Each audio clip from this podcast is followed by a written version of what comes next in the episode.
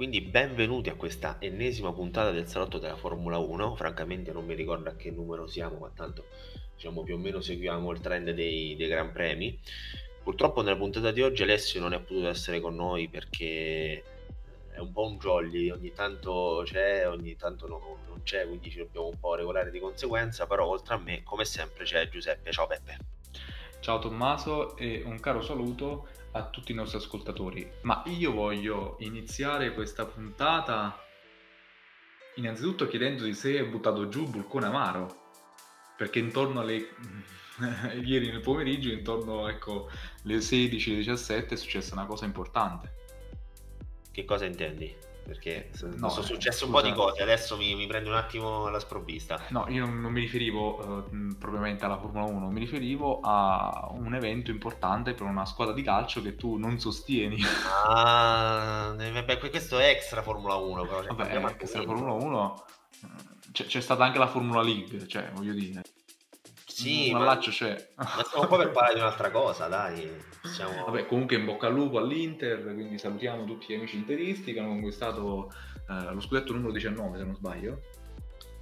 Io non lo so, lo devi dire tu. Non lo sai? Vabbè, comunque eh, invitiamo tutti gli amici milanisti che ci seguono a non demordere per il prossimo anno.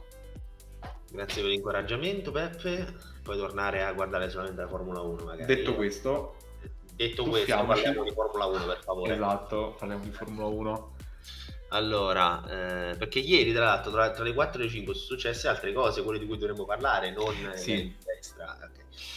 Allora, eh, Gran Premio abbastanza noioso, mettiamola così forse? Eh, guarda, so, secondo me a tratti perché eh, sinceramente sono saltato dal divano quando Verstappen ha passato eh, Hamilton dopo la, la safety car e, e, poi il duello con Bottas mi è piaciuto eh, però ci sono degli aspetti sinceramente che a mio avviso sono un po' negativi in merito a, a, quest'ultimo, a quest'ultimo Gran Premio. E nello specifico mi riferisco alla strategia Mercedes che ancora una volta ha, ha condannato Bottas a fare il tappo, a sacrificarsi. E, c'è chi dice che Bottas un po' se le cerca perché è un po' il suo limite, no? quello di non riuscire a, essere a livelli di Hamilton. È chiaro che però Bottas partiva in pollo, quindi mh, mm, ci si aspettava no? forse un po' più da lui. E, però ecco, eh, di nuovo vedere il Bottas che vedevamo un po' nelle stagioni 2018, 2019, 2017, quando la Ferrari era lì no? a lottarsela quasi alla pari con la Mercedes, fa, fa tecnicamente un po', un po' bene, non solo per la figura che ci fa il pilota, ma anche per quelle che sono per quelle che saranno poi no, le sorti future di questo mondiale. Eh, fatto sta che, eh, che, Hamilton è forte. Eh, qui, è, siamo tutti d'accordo. Sì, sì, no, è uno stato di grazia che continua da diversi anni, però voglio dire, Hamilton soprattutto ieri ha dimostrato, e l'ha dimostrato anche Imola, di non mollare e, cioè si è ripreso proprio di forza la posizione eh, su, su, Verstappen e poi su Bottas in maniera eh, in, incredibile. Cioè io, eh, diciamo, è il classico pilota che forse una dote simile ce l'ha, secondo me, Leclerc, che, ok, aspetto negativo e poi è capace di resettare in pochi istanti e subito rigettarsi in gara. È davvero impressionante questo aspetto di, di Lewis. E poi mi dispiace sinceramente per Verstappen, ma forse lì ce la potevamo aspettare perché si era visto un po' in questo Gran Premio, la, la Red Bull ecco, era un po' più indietro rispetto a Mercedes. Ma quello che peserà, e poi ti lascio la parola, eh, se, secondo me è il fatto che eh, il Bahrain per Verstappen è stato una, un passo falso e, e, qui la lotta sarà punto su punto. Eh, mi, auguro, mi auguro che eh, al prossimo passo falso di Hamilton, Verstappen sia lì a recuperargli dei punti. E Verstappen deve sperare che il passo falso di Hamilton non ci sia ora, perché Hamilton ne sbaglia 1-2, ne ha sbagliata già una di gara a Imola.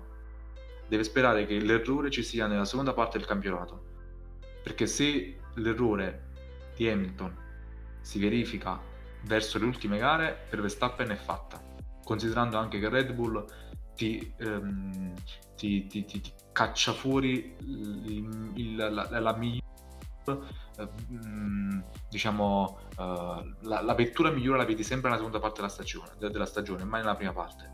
Quindi lui può contare su questa risorsa, però deve sperare che Hamilton sbagli dopo. Purtroppo non ce ne vogliono i tifosi della Mercedes, non ci vogliono i tifosi di Hamilton, ma è, è così, è un dato di fatto. Nessun pilota riesce a fare 21 gare senza errori. Ogni pilota ne sbaglia uno, massimo due. Hamilton uno di questi e quindi Verstappen deve sperare che eh, di approfittare dell'errore nel momento giusto, nel posto giusto, nell'occasione giusta, per cercare di, di vincere questo, questo, titolo. Allora, sull'Hamilton che fa errori io mi tengo sempre il beneficio del dubbio perché anche quando lottava con Vettel a un certo punto a 5-6 gare dalla fine eh, era sempre mondiale era già praticamente in cassaforte.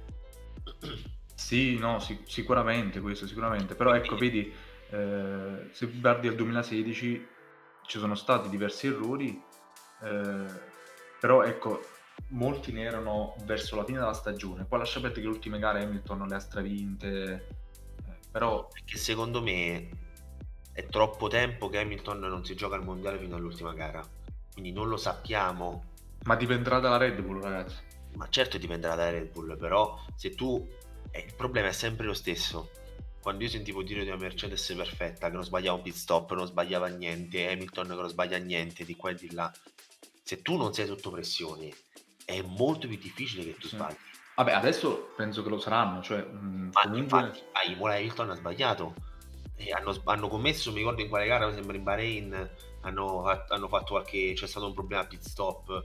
È evidente che se sei sotto pressione tendi a sbagliare di più. Se sei, se sei costretto ad, a, a, dimostrare sempre forse un po' di più rispetto a, a quello che, che, sei in grado è più probabile che tu sbagli. Tant'è che Vettel sbagliava tante volte perché era sempre costretto a rincorrere era sempre costretto non, è, non aveva sempre eh, non aveva mai o meglio il coltello dalla parte del manico era Però sempre... è anche vero che nelle stagioni 2017-2018 alla Ferrari eh, vennero tagliate le ali, nel senso, nel vero senso della parola. Anche perché però, eh, continui ispezioni, investigazioni sul motore, sul fondo. Ricordo il discorso delle lame sul fondo del 2017, poi la questione del motore che si è portata fino al 2021. Cioè, io mi auguro che, Red, che, che Mercedes non cominci a fare così, perché se comincia a fare così per cercare di annientare Red Bull ehm, e allora vince un altro mondiale perché eh, voglio dire fino adesso il problema secondo me è vedere come questa squadra lavora se è sempre sotto pressione dalla prima sì. all'ultima gara se ha un avversario per tutte le gare in questo caso dal Bahrain fino ad Abu Dhabi perché anche quando lottava con, con Vettel non l'ha mai avuto perché a un certo punto, che era Singapore, che era gli Stati Uniti, il mondiale era già bello che in cassaforte. Sì, sì. Quindi non lo sappiamo come potrebbero reagire. Dopo tre gare Hamilton ha già fatto un errore. Verstappen ne ha già fatto uno. Sia il box Red Bull che il box Mercedes hanno già sbagliato. Mm. E già abbiamo capito che probabilmente alla lunga sarà più utile Perez per Verstappen che, Bot- che Hamilton che Bottas per Hamilton. Sì. Perché Anche perché Perez andrà a crescere no? nelle performance. Perez andrà a crescere perché è un pilota, mi sembra, da quello che ho visto, più costante. Pilota più... Eh, mi sento di dire più affidabile o quantomeno cioè, già se vediamo la differenza per esempio con Albon la Albon negli anni scorsi veniva doppiato la Verstappen eh, o comunque era sempre a, a 7 decimi, 8 decimi, un secondo, un secondo, era sempre tanto lontano. Invece De Perez già adesso è tanto più vicino, perché chiaramente parliamo di, di un pilota di un'altra caratura, di un'altra... Eh, più esperienza. Cioè, anche, cioè, comunque un, a un certo punto Red Bull si è stufata di avere sempre eh, un pilota invece di cioè, pagare un, due piloti e averne uno quindi ha fatto questa scelta che secondo me alla lunga pagherà, come detto tu, se consideri anche il fatto che la, che la macchina va sempre in crescendo. Comunque, io sono contento che finalmente il weekend eh, no, non ho idea di cosa possa succedere tutto e per tutto anche perché se tu guardi per esempio le prime due gare e questa le prime due gare Alpine era in gran difficoltà quest'anno invece questa, questo weekend a Imola andava forte. Eh, su Portimao scusa. Portimao andava forte. Quindi è sempre un cambiamento costante. Vettel sembra che forse ha trovato una quadra che Stroll ancora non ha trovato. Eh, pure questo aspettiamo la prossima, le prossime gare. Eh, Ferrari sembra diciamo che nel midfield c'è eh, una bella compattezza Esatto, magari se vedo proprio un pilota che, che, mi sta deludendo parecchio, sul quale avevo puntato tantissimo, è Ricciardo che sta, sta soffrendo parecchio. Poi insomma è andato comunque a punti, però il, io mi aspettavo tutt'altro rendimento. Io mi aspettavo addirittura che fosse davanti a Norris perché secondo me come pilota forse adesso vale più di Norris, però potenzialmente non lo so perché Lando eh, a, a me Norris sta cominciando a dare fastidio, eh, sinceramente, so dirlo. Non è fastidio, eh, un pilota che, che, va forte, un pilota che si fa... No, ma nel senso, voglio dire, è l'ironia la mia, nel senso che sta diventando una, un, un, pilota insidioso per, per la Ferrari, eh, perché sono talmente lì ehm, dal punto di vista proprio della, dei tempi, della performance proprio sul giro, soprattutto in gara, in, in qualifica un po' meno perché sembra che la Ferrari ha sempre un po' di più a dimostrazione del fatto che il motore della Ferrari in qualifica è nettamente migliorato rispetto a, a quello della scorsa stagione. Eh, oddio, Però la, la, la, scorsa stagione la Ferrari non aveva un motore. Non aveva un motore, eh, l'abbiamo detto più volte e conosciamo tutti i motivi. E, però eh, c'è da dire questo, che eh, alla lunga io spero che Ferrari ne esca, eh, diciamo, in, nello scontro con Norris, che adesso è solo con Norris, non è con Ricciardo, quindi eh, lo scontro co- co- con l'inglese possa, possa avere meglio la, la, Ferrari, mi auguro, no? perché comunque eh, si eh, auspica un miglioramento anche in, grazie agli aggiornamenti aerodinamici che, tecnici che porta la Ferrari nella stagione, si auspica che possono essere davvero produttivi e quindi lottare finalmente per il, per il terzo posto. Quello che, che, è certo è che a un certo punto le, le, le, squadre decideranno di abbandonare i progetti di quest'anno e penso che la Ferrari sarà una delle prime a farlo. Per dedicarsi completamente al progetto 2022 tra l'altro Leclerc nelle ultime ore ha dichiarato che um, in, in, fabbrica a Maranello sono completamente concentrati sul progetto 2022 proprio Beh, per cercare di non sbagliare ha detto che, avrebbe sviluppato la macchina fino a un certo punto non mi ricordo mm qual era la gara di... Ma io penso che lo farà anche Mercedes. Ma Red certo. Bull forse un po' meno. Perché Red Bull si troverà ecco, intorno ai 10-15 punti eh, di distacco, parlo di Verstappen, no? Dalla, dal leader di Hamilton, considerando che Hamilton eh, arriverà a metà campionato eh, e manterrà ecco, a, a metà campionato la leadership del mondiale, io credo che Red Bull continuerà a spingere e Mercedes prima o poi si fermerà però con il rischio che uh, um, se c'hai un Verstappen a soli 10-15 punti uh, rischi di, di, di, giocarti il mondiale fino all'ultima gara e sappiamo che se l'ultima gara è in Brasile e piove cosa può succedere? che vince il mondiale Hamilton cosa è successo? sempre di sicuro in Brasile no, che, che, magari Hamilton va in palla molto anzi io il Brasile già lo, lo toglierei dal, dal, calendario perché insomma noi qua in Europa siamo abituati guarda alla fine siamo fino a giugno a novembre quindi in teoria questo, questa pandemia prima o poi dovrà sì però il punto è che in Europa c'è una gestione completamente diversa della, della situazione. Si sa quello che succede eh, se tu guardi il sud-est asiatico o anche appunto all'America, al Sud America non abbiamo idea di cosa stia succedendo lì perché chiaramente non è che vengono pubblicati ogni giorno i casi, i tamponi. Eh, la situazione chiaramente in Brasile, in un paese così grande e così caotico, non può che essere eh, molto preoccupante. Tant'è che proprio Sky, a, Sky Italia ha dichiarato che siccome del, insomma, la Formula 1 non vuole fare un viaggio transatlantico solamente per tre giorni, eh, si sta cercando una nuova sede per un, per un, secondo Gran Premio in America. il più papabile pare essere rullo di tamburi Indianapolis che dovrebbe tornare nel, nel calendario una pista che mh, mm, mi stuzzica particolarmente che vorrei vedere francamente sì anche a me mm. Per, però insomma questo è tutto da, da, vedere. Ha senso effettivamente il, il discorso che è stato fatto?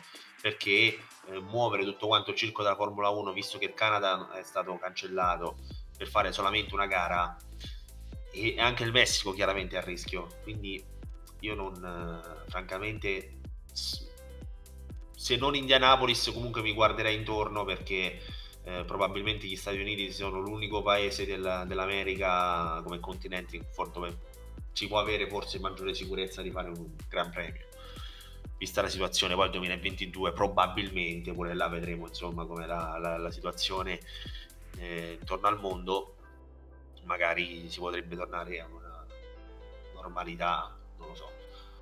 La normalità ultimamente è stata che Mercedes dominasse, quindi se, se la normalità non fosse più quella, vedremo. Comunque sulla, sulla, Mercedes che smetterà di sviluppare la macchina fino a un certo punto, non so quanto, quanto sono d'accordo. Secondo me se rimane lì lì, cioè, se il mondiale rimane lotta punto a punto, io credo che qualche, qualche aggiornamento lo porteranno pure loro. Sì, no, sicuramente. Io, io non credo che loro vogliano... Cioè tu metti anche le panne di Mercedes, no?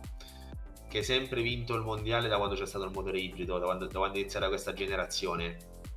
Che fai? Perdi proprio l'ultimo prima dei nuovi regolamenti? Caro Tommaso, vedremo quel che cadrà eh, il prossimo anno. Io però sono convinto della, diciamo di, della tesi che non è neanche un'ipotesi, è una tesi che sto avanzando.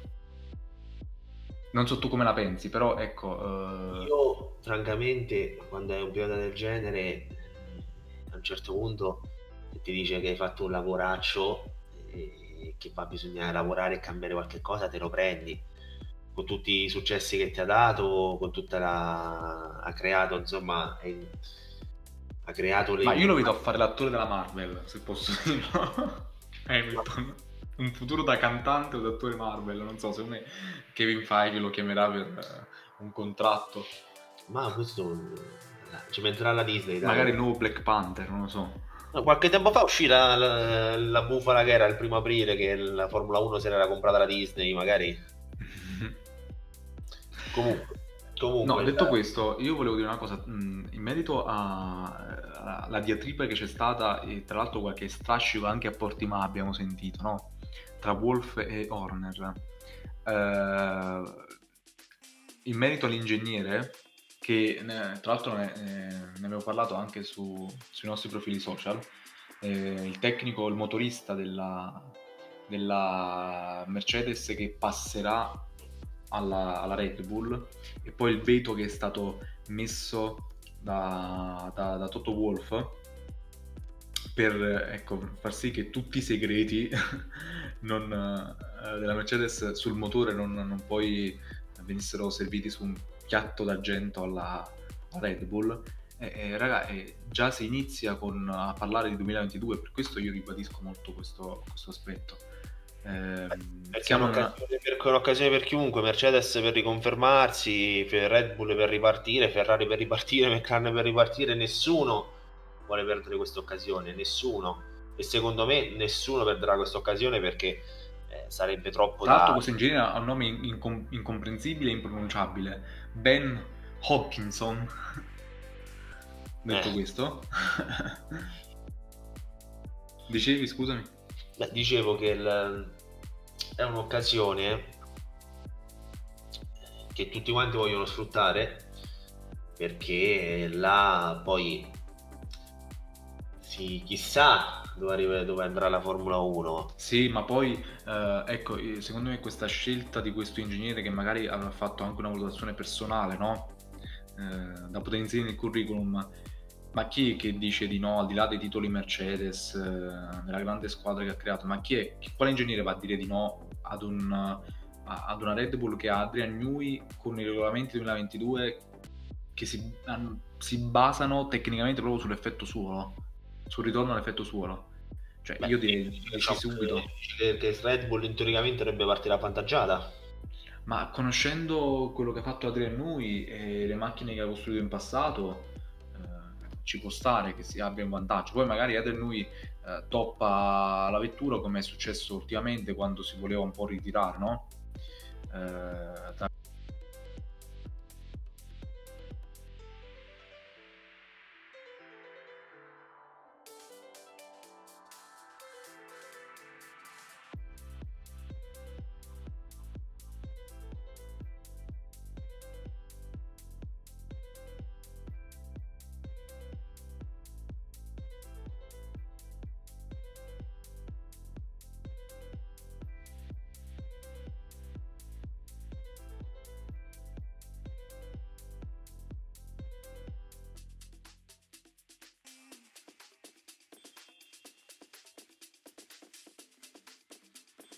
dal mondo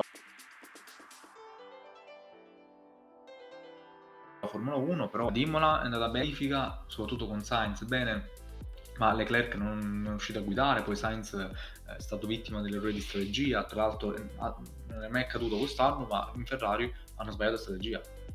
Forse perché sapevano che... C'è un giorno ogni tanto da giocarsi sulla Ferrari che sbaglia la strategia, ogni tanto sì, va sbagliata, sì, sì, sì, non lo so per quale motivo. Sì. Bisogna sempre... Però ecco, forse la Ferrari patisce le alte temperature. Prima o poi essere... strategia. Prima o poi bisogna farlo. Comunque, eh, io non riesco ancora a dare un giudizio ben preciso perché sono passate solamente tre gare. Sembra che soffra un po' le alte temperature, ma sembra che le soffrano un po' tutti quanti. Forse l'unica che non lo fa è Mercedes perché le McLaren pure le abbastanza subite, mettiamola così. Eh, poi Portimao c'è anche un asfalto veramente strano, eh. Sì, anche poi le condizioni del vento hanno condizionato la gara. Il vento, veramente è stato è un, è, un, è un, peccato perché poi è una pista talmente bella, no? Che non è, non è, stata nemmeno secondo me sfruttata e valorizzata al massimo. L'anno scorso già forse un po' di più, però là c'era l'effetto del nuovo, tanta gente che magari seguiva la Formula 1 nemmeno conosceva la pista. Eh, la pista che era spettacolare, bellissima, però l'asfalto che ha francamente non gli rende minimamente giustizia, perché poi eh, se devi sempre fare risparmio energetico, se poi si, si distrugge le gomme, nemmeno fosse eh, il Bahrain, eh, perde un po' tutto quanto. Un po' come quando a Silverstone eh, la MotoGP non poté correre perché l'asfalto non drenava l'acqua, quindi è una cosa normale. Quindi io aspetterei un attimo, forse già la Spagna dove tra l'altro l'ultima curva dovrebbe essere stata ultimata, giusto? Quindi si dovrebbe correre con il, nuovo, con il vecchio layout in realtà, no? Eh, sì, c'è la curva che, mh, mm, sì, che prima veniva utilizzata, eh, diciamo, quella, quella, esterna, se vogliamo dire. C'è sì. stata tutta una modifica particolare, eh, però l'obbrobbiosa ultima curva rimarrà, eh.